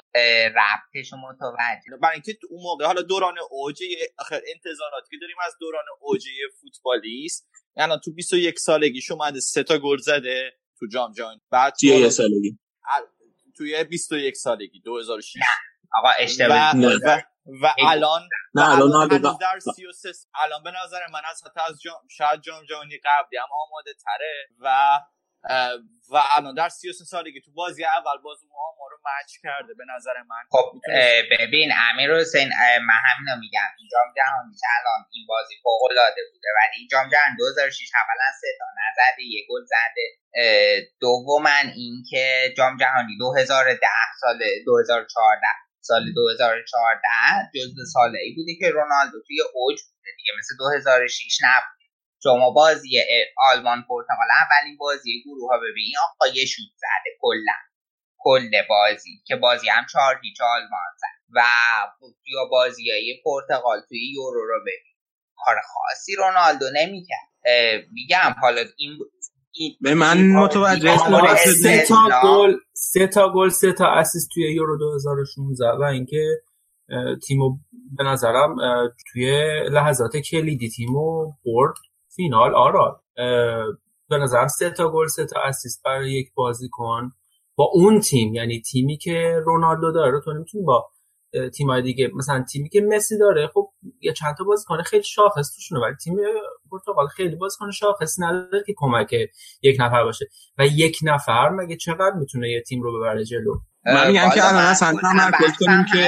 آره من آره. بحثم همین بود. ببخشید که این توی ورد کاپ عمل کرد خیلی درخشان نداشت. حالا ادامه بده بحث آره من میگم که آره توی جام جهانی قبلی که رونالدو عمل کرده خوبی نداشته توی جام جهانی قبلی که اصلا افتضاح بود. توی یورو هم به عنوان یه بازیکن خیلی خوب بازی کرد. حالا یه تنه تیمش رو نبرده بالا اما آمار خیلی خوبی داشته. بقیه تیمش هم تیم قابل احترامی بودن خیلی خوب بودن. ولی رونالدو هم بالاخره بازیکن مهم بوده واسه اون تیم. توی این جام ولی تا حالا توی یه بازی که کرده واقعا در برد بازی رو یعنی اگر ببین اگه بازی می‌دید قشنگ تفاوت اسپانیا و پرتغال همین که اونا رونالدو رو داشتن. و اگر که پرتغال رونالدو رو نداشت مطمئنا اسپانیا خیلی راحت تر بازی می‌کرد و بازی می‌برد. با توجه به چیزی که ما دیدیم. و این الان این یه امتیاز پرتغال به خاطر رونالدو داره. حالا به جز این موضوع صحبت کردن راجع به بازیکن تیم ملی اسپانیا راجع به اینیستا صحبت کردیم که خیلی خوبه. اینیستا خیلی خوب بود. من عشق واقعا اینیستا. ولی به جز اینیستا من می‌خواستم یک کردیتی هم به کوک به تییاگو آلکانترا بدم که با اینکه فصل خیلی خوبی توی بایرن نداشته و توی اوجش نبوده توی بایرن توی اون 20 دقیقه‌ای که اومد توی زمین خیلی خوب و موثر بازی کرد. من به شخص از بازیش خیلی راضی بودم. امیدوارم که همین روند رو حفظ کنه. آم، گل ناچورم می‌خواستم بهش یادآوری کنم که چقدر گل قشنگی زد چه شوت قشنگی زد. و همین دیگه من صحبت ندارم راجع به این بازی. اگر شما صحبتی ندارین که بریم قسمت بعد اگرم صحبتی دارین. بگین تا بشنویم. نه منم حرف خاصی خب پس اینم بازی اسپانیا پرتغال. بریم یه موسیقی گوش بدیم و برمیگردیم.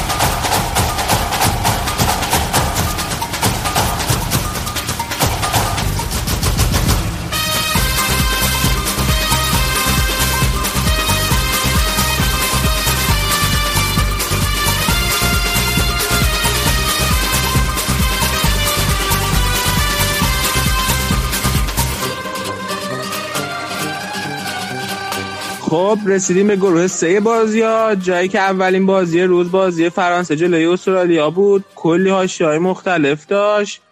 مرتضا بیا ببینم این خروس ها چجوری بازی کردن؟ درسته. بسیار ناامید کننده بازی کردن. والا این آقای دشام یهو این اواخر یادش اومده که ترکیب عوض کنه. 4 3 3 بازی. بعد 4 3 3 همونطور که قبلا گفتم اینطوری که کانتر رو می‌ذاره هافک دفاعی. بعد تو این بازی کنار کانته پوگبا رو گذاشته بود و تولیسو. بعد خب یه مشکل این بود که combination یعنی ترکیب تولیسو و کانته خیلی تیم و محافظه کار می‌کرد دفاعی می‌کرد. مثلا اون کناره نمی‌دونم حالا شاید لماری کسی رو میذاش یکم رو به جلوتر بودن. ولی خود کانته به اندازه کافی دفاعی هست. تولیسو هم کنارش بود. بعد ستای جلوشون هم که گریزمان بودن و امباپه بود و دمبله.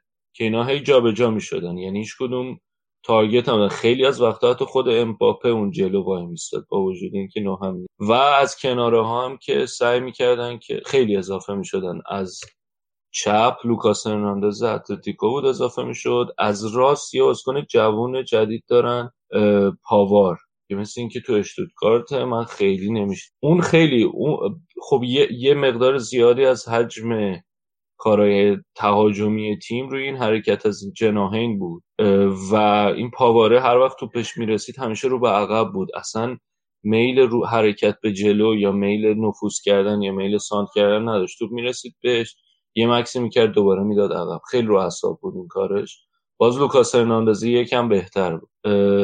گل نزدن گل نزدن تا اینکه حالا یه اتفاق عجیب غریبی افتاد. روی یه حالا یه قبل اینکه برم سراغ گل یه یه تاکتیک دیگه هم داشتن. پا پاسای مستقیم بود که پوگبا مینداخت که حالا یا گریزمان یا امباپه. چندین بار هی امباپه نفوذ می‌کرد پشت مدافع گریزمان پوگبا براش پاس مینداخت بلند و اکثرا مثلا در حد چندین متر توپ قطع می‌شد نمی‌رسید.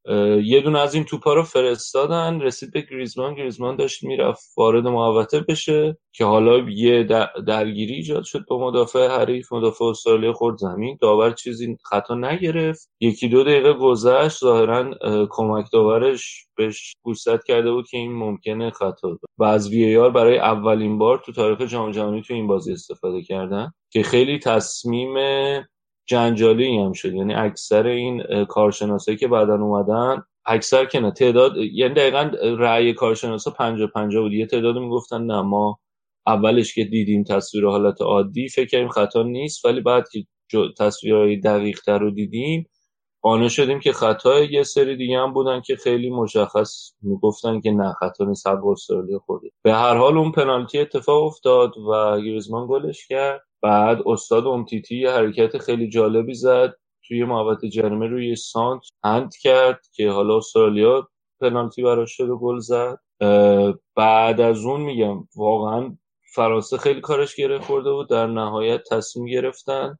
یعنی یه تعویض کردن گریزمان رو با ژیرو تعویض کرد. ژیرو که اومد اصلا یکم شرایط خط حملهشون تغییر کرد به خاطر اینکه تارگت تر نسبت به اون ستای دیگه. یعنی حتی خود گریزمان هم انقدر کیفیت مهاجم تارگت رو نداره. یعنی باید یکی مثل ژیرو کنارش باشه که اون مثلا درگیر شه رو توپایی که مستقیم میاد اونا رو شروع کنه پخش کردن این ور انداختن. بعد گریزمان حالا براش فضای ایجاد شه از اون موقعیت استفاده.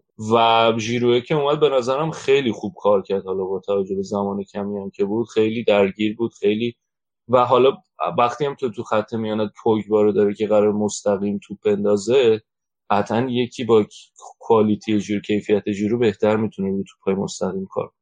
و دقیقا هم در نهایت همین شد روی یه توپی که اومد ژیرو اه، چی میگن تداخل ایجاد کرد توپ فرستاد برای پوگبا و پوگبا یه ضربه زد که به مدافع حریف خورد و رفت خورد به تیر افقی برگشت و حالا با goal line system گل شد. در مجموع فرانسهش خیلی محتاط و خیلی ناامید کننده بود. من به نظرم اگه 4 4 2 بازی کنن و لازم دارن اصلا که 4 4 2 بازی کنن گریزمان ژیرو پلو هم دیگه باشن.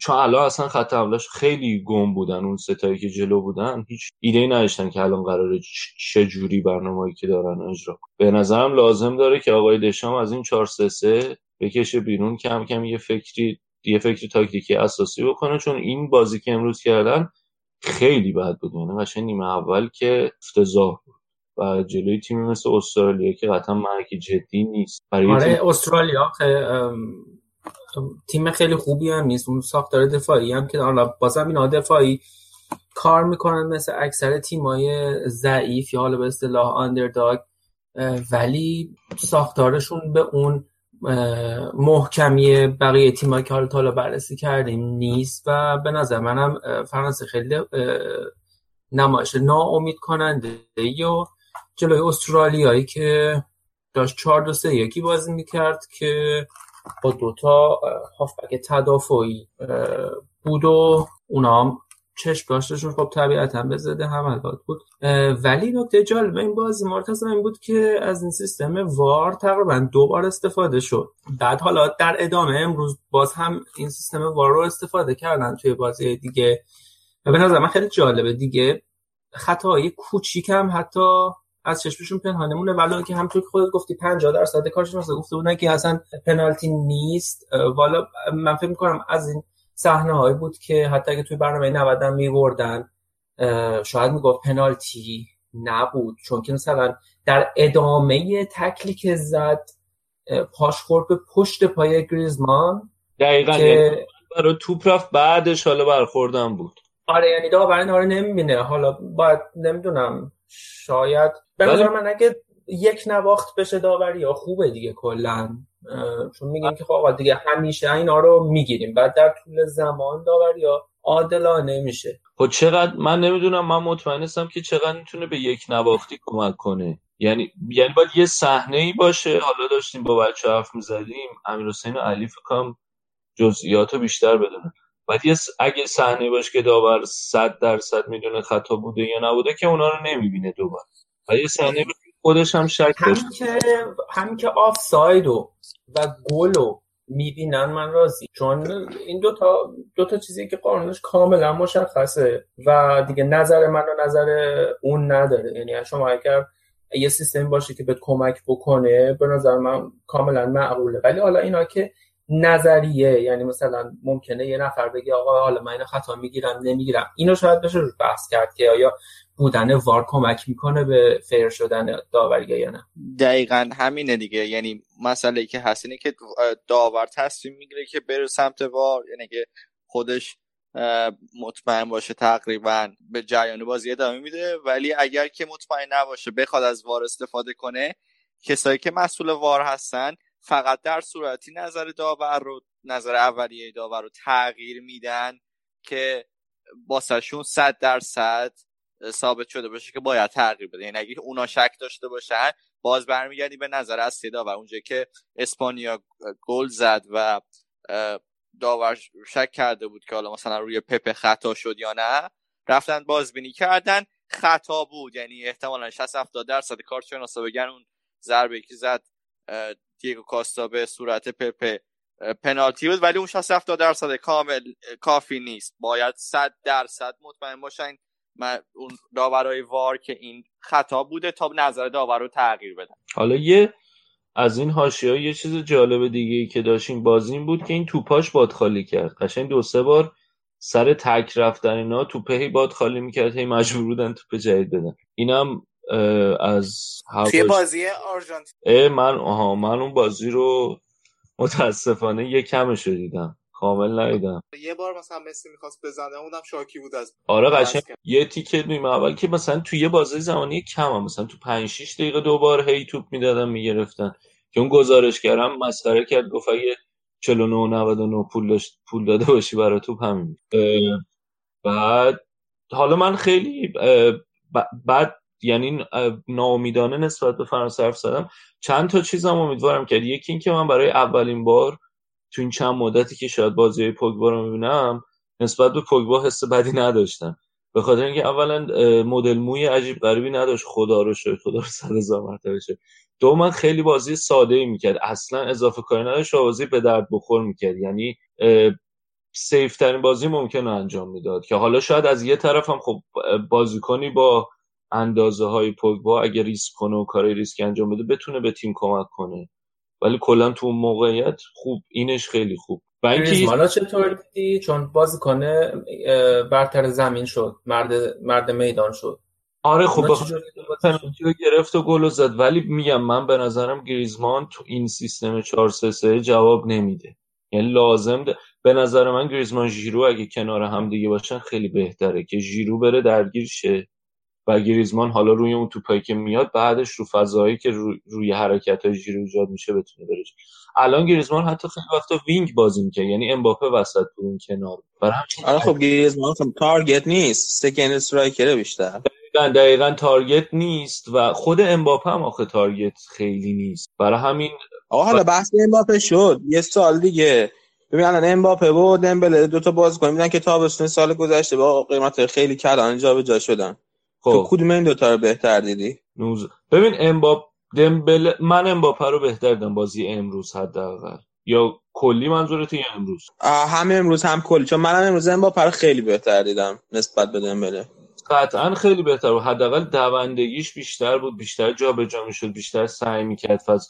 البته خب یه دلیلش هم بود که امباپه جلو یعنی target داشت بازی. حالا من فکر کنم که حالا جلو استرالیا خیلی نمی‌تونیم اینا رو ارزیابی بکنیم. جلو پرو فکر کنین چجوری باشه؟ آراد تو فکر می‌کنی که پرو مشکل پیدا بکنه جلوی فرانسه ای که امروز دیدیم و خیلی فشل بود؟ یه جورایی. یه چیز کوچیک قبل اینکه بریم سراغ پرو من یه چیز کوچیک دیگه هم بگم. من یه امیدواری دیگه هم برای فرانسه اینه که معمولا تیمایی که خوب جامو تموم می‌کنن جامو بد شروع می‌کنن. و اینکه اینا من خوشحالم که بد شروع کردن ولی سه امتیاز گرفتن. امیدوارم که تیم بتونه نتیجه بگیره مرسی مرتضی آقا حالا گفتی پرو بازی امروزه پرو دانمارک. فکر کنم unfair ترین و نامنصفانه ترین بازی جام بود. خیلی بد بود. من پرو خیلی واقعا عالی بازی کرد و یک هیچ باخت. حالا یه خلاصه ای بخوام برا بازی بدم که شاید ندیده باشین دوباره تو این بازی هم VAR خیلی خیلی نقش موثری داشت. نیمه اول یه چهار پنج تا شانس نصف نیمه داشت. بعد آخرای نیمه اول افتاد اه، مهاجم پرو روی زمین و داور ادامه بازی داد. بعد یه دقیقه که بازی شده بود رفت کنار زمین و اومد گفت که خب پنالتی بود. و خب نمی‌دونم یه خود هیجان فوتبال می‌گیره. حالا به اندازه کافی راجع VAR بحث کرد. و مهاجم پرو به تقلید از استاد راموس تو پا زد. تو تماشاچی بعدش دقیقه پنجاه و هفتم دوباره یه موقعیت خیلی خوب گو- گوهوا داشت که خراب کردینم دیگه رسید و رفت و تا اینکه دانمارک گل زد پولسن گل زد و روی اشتباه فاحش آفساید گیر مدافع پرو. جو ورزشگاه هم کلا به نفع پرو بود تو حدود 15 هزار تا تماشاچی تو ورزشگاه داشتن. و دقیقه 79 گررو بهترین شانس پرو از دست داد. و 84 هم فارفان یه موقعیت عالی از دست داد که سیو اشمایکل هم خیلی خوب بود و یه نکته دیگه ای که این بازی داره پولسن خیلی خوب بود. همه کار کرد. پنالتی رو به پرو پولسن داد. اه، گل رو پولسن زد. یه بارم یه دروازه خالی داشت. می‌رفت تو گل دانمارک نجات داد. و حالا یه چیز دیگه هم که دوست دارم بهش اشاره کنیم که اریکسن خیلی بد کاری نکرد. یه تک به تک هم در سطح سردار آزمون خراب کرد. نظر شما چیه راجع به این بازی علی کدام؟ مارکا چطور؟ حالا قبل از اینکه والا سراغ. سراغ علی من می‌خوام فقط به آراد بگم که این که گفت ناعادلانه بود. نتیجه بازی حالا به حتما به معنای واقعی کلمه منظورش نیست که ناعادلانه چون افیشنسی و اینکه حالا بتونه از موقعیت استفاده کنه یه یه اصلی که یه تیم برنده بهش نیاز داره. و آره آره صد درصد به- اون برگردیم. این بود که آره صرفا منظورم این بود که اگه قرار بود مثلا آمار تعیین کننده باشه وگرنه اون که آره همیشه همینطوره. چون چون چون این حالا در مقایسه با مثلا من اینو میذاشتم کناره اتفاقی که دیشب واسه رونالدو افتاد باز. سه تا شوت در چارچوب پرتغال داشت در کل بازی. سه تاشو گل کردن. و حالا پرو این همه موقعیت داشت پنالتی نزد و تیمی که گل نزد کاشته داشتن و تیمی که گل نزنه به قول معروف بازی و میبازه این حرف درستیه. گل می‌خوره. گل آره گل. نز... گل نزنه گل می‌خوره و آره. میبازه در نهایت دیگه حق بشه. خب علی بگو ببینم آه والا خیلی دانمارک خوب بازی نکرد دیگه. خودت گفتی اریکسن هم اون قدی که باید شاید انتظار داشتیم. خوب نبود اما بازم بالاخره زهرشو ریخت یه پاس گلی خیلی قشنگ داد. چیزی که خیلی برام جالب بود کسپر اشمایکل توی دروازه بود. این بازی 6 تا save کرد و جالبیش اینه که آخرین باری که یه دروازه‌بان تیم ملی دانمارک 6 save یا بالاتر کرده بود بابای خودش پیتر اشمایکل که تو جام جهانی 98 9 تا save کرده بود توی یه بازی. و خب این برای من خیلی جالب بود. آم، چیز دیگه ای میگم. خیلی بازی چیزی نداشت. فقط من دوست داشتم پرو ببره به شخصه چون گفته بودم و فکر می‌کنم که پرو می‌تونه شگفتی ساز این بشه ولی یه پنالتی از دست دادن. بازی هم خیلی تحت کنترل داشتن اما نشدن یه در دیگه بازی. هم چشم می‌زد. اصلا نتونستن گوهر رو و فارفان رو خوب تغذیه کنن. ولی حالا این بازی که من از پرو دیدم اگه که خودشون نبازن جامو جدی بگیرم من فکر کنم می‌تونن راحت برای این فرانسه مشکل ساز بشن. آخ آخ آخ حالا در ادامه سوالی که شهاب پرسیده بود که پرو فرانسه رو چطور میدیم من فکر کنم می‌تونم برای فرانسه مشکل ساز بشم مگه اینکه فرانسه یه تحولی پیدا کنه. تو ولی دانمارک می‌خوره از فرانسه دانمارک چیزی نداره. بازی دومه دانمارک با کیه؟ استرالیا. باز دوم با... پس الان فرانسه میره که با پرو بازی کنه. آره آره. آره دیگه خیلی مثلا فرانسه. دانمارک با یه برد می‌تونه بارش رو ببنده دیگه و فرانسه پرو. اگه پرو ببخشید فرانسه رو بزنه خیلی گروه گره می‌خوره آره الان واسه پرو بازی مرگ و زندگیه. واسه مرتضی جان به بچه ها بگو مواظب باشن. بچه ها دیگه. امیدوارم میگم واقعا امیدوارم جام تموم شه و یه سرمربی خوب بیاره این تیم ملی. انشالله یه نکته دیگه هم فقط می‌خواستم به دانمارکش راجبه دانمارک حالا شاید خیلی مرتبط نباشه ولی بازم میگم. گل فرانسه گل دانمارک و یوسف بولسنی زد که اسمش یوسفه و خودش هم سیاه پوسته و توی دانمارکی داره بازی می‌کنه که یکی از دست راستترین دولت های اروپا رو داره و این همین دیگه این نکته آموزشیه نکته اخلاقی این برنامه بود که دوست داشتم اشاره کنم بهش. اگر دیگه حرفی ندارین راجع به بازی گروه سه که ببندیم یه موسیقی گوش بدیم و دوباره برگردیم. خب میریم ما یه استراحتی می‌کنیم و با بقیه بازی در خدمتتون خواهیم.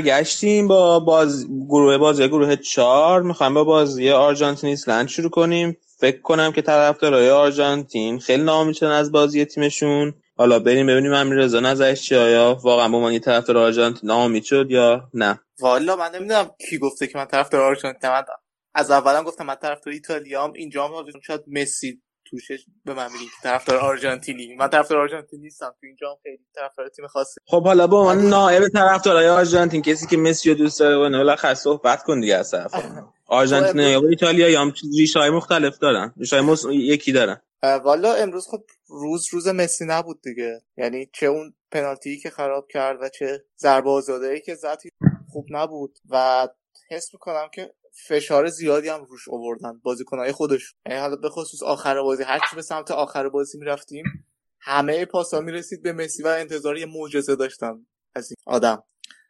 از اون طرف هم خب ایسلند خیلی خوب بازی کرد. یعنی خوب راه ها رو بسته بود. و از اون موقعیت هم که داشتن خیلی خوب استفاده کردن.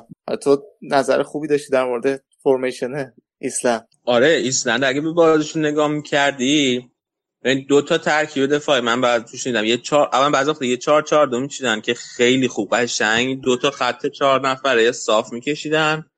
از اونایی که قشنگ سرانگلی فرد دیوونه می‌کنه. بعضی وقتا هم که مثلا خیلی تحت فشار قرار می‌گرفتن دفاعشون پنج نفره می‌شد.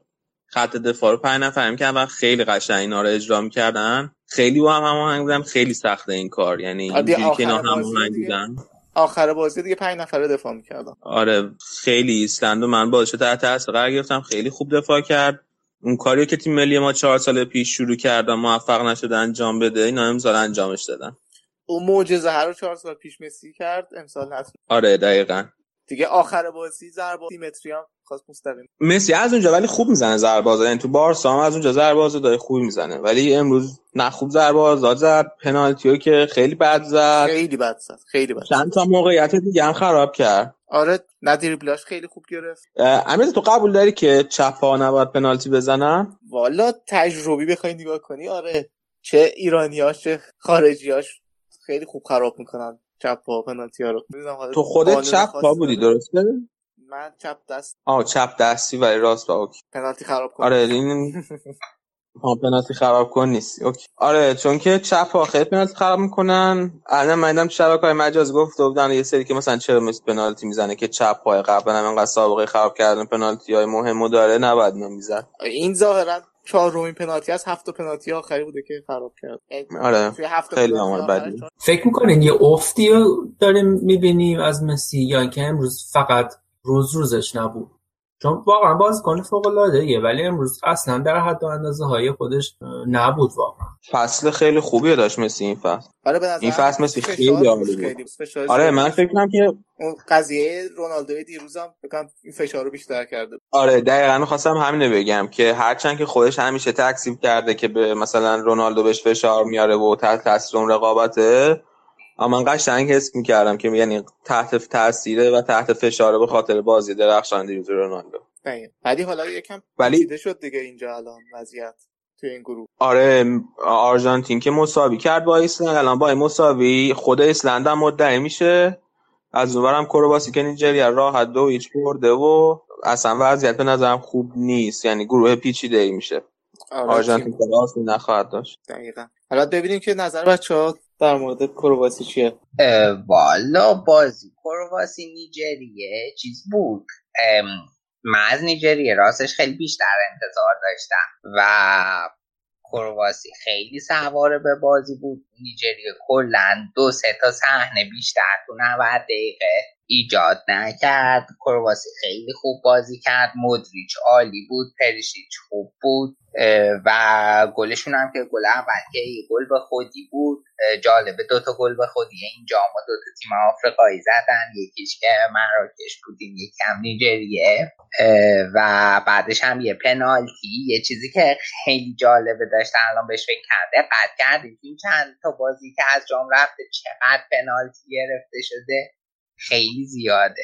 یکی پنالتی خیلی زیاد گرفته شده و یکی هم وقت اضافه. خیلی زیاد. من حس می‌کنم به خاطر واره که میرن چک می‌کنن خب پنالتی ها رو می‌گیرن. چون حالا دو سه تا پنالتی اینطور گرفتن قشنگ توی حالا نصف بازی که رفته نصف بازی دور اول که رفته.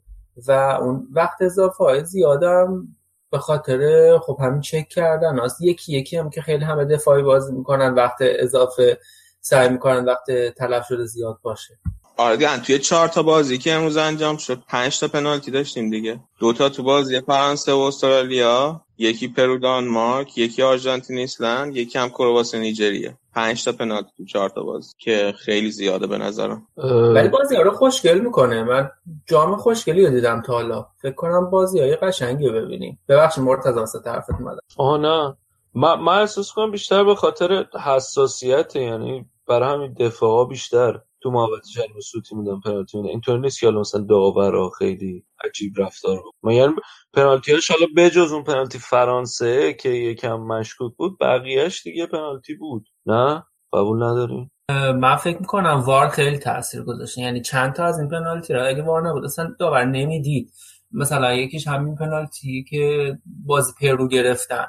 بازی قشنگ داشت می‌رفت بالا شد پیدا کرد بعد بهش گفتن به داور گفتن که حالا بیا اینجا اینو چک کن. بعد پنالتی شد. یعنی من فکر کنم وار خیلی تاثیر داشت. دیگه امروز هم قبهش هم ریخت دیگه همه استفاده کرد. حالا من یک کم هم راجع به کرواسی بخوام حرف بزنم. چهار دو بازی کردن بعد مودریچ راکیتیچ خط میانه خیلی خوب بودن.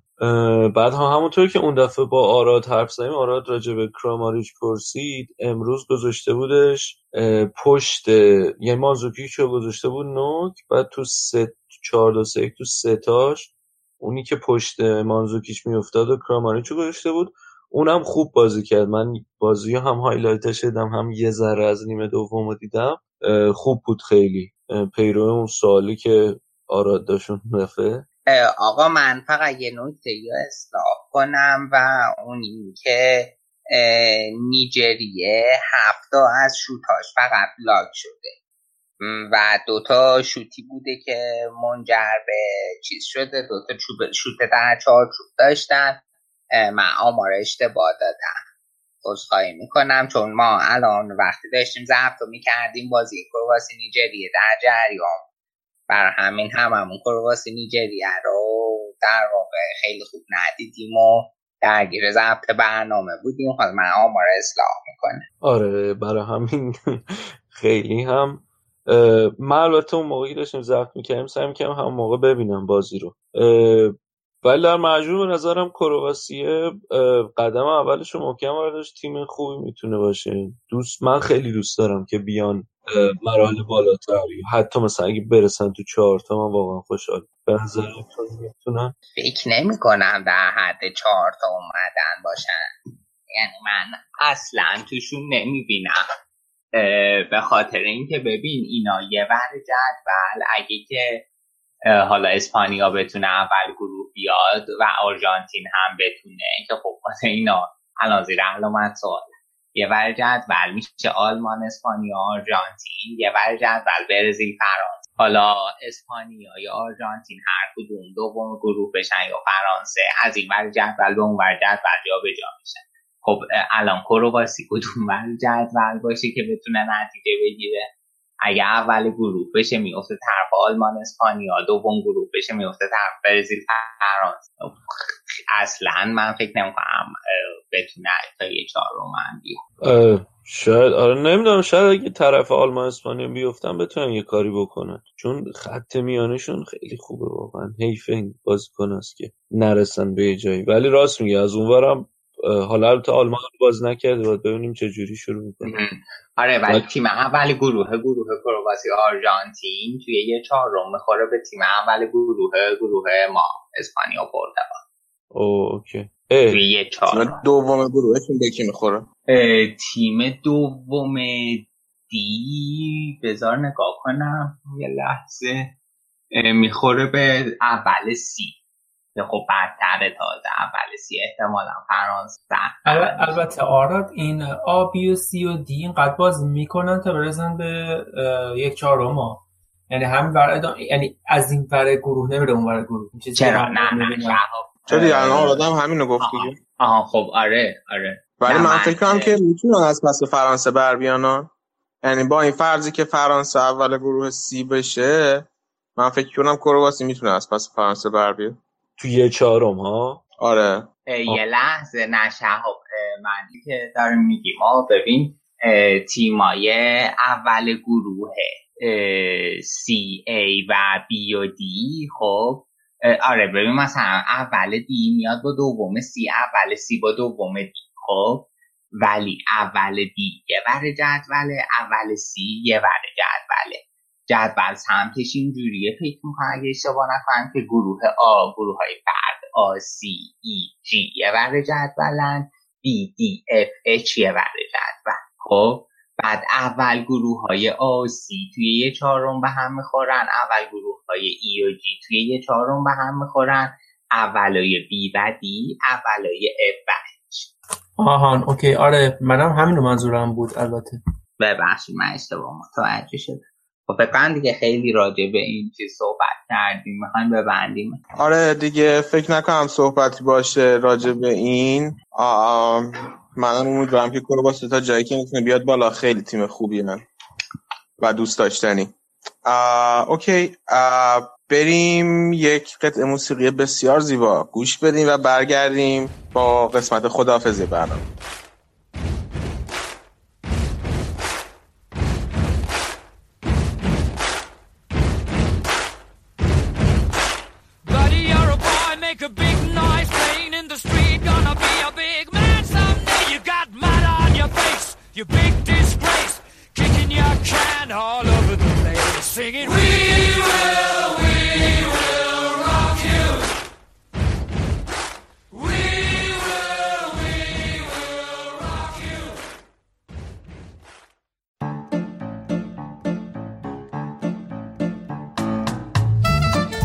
خیلی ممنون که ما رو امروز گوش دادید. ما امروز راجع به بازی اول تیم‌های چهار گروه اول بازی ها صحبت کردیم.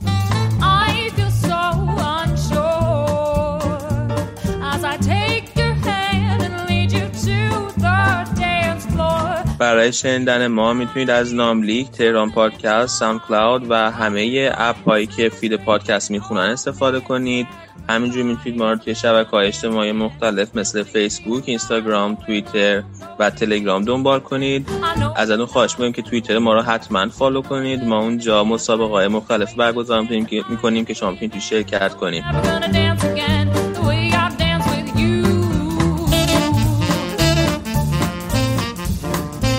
به امید موفقیت تیم ملی ایران توی دو بازی آینده. تا دفعه بعدی که برگردیم خداحافظ.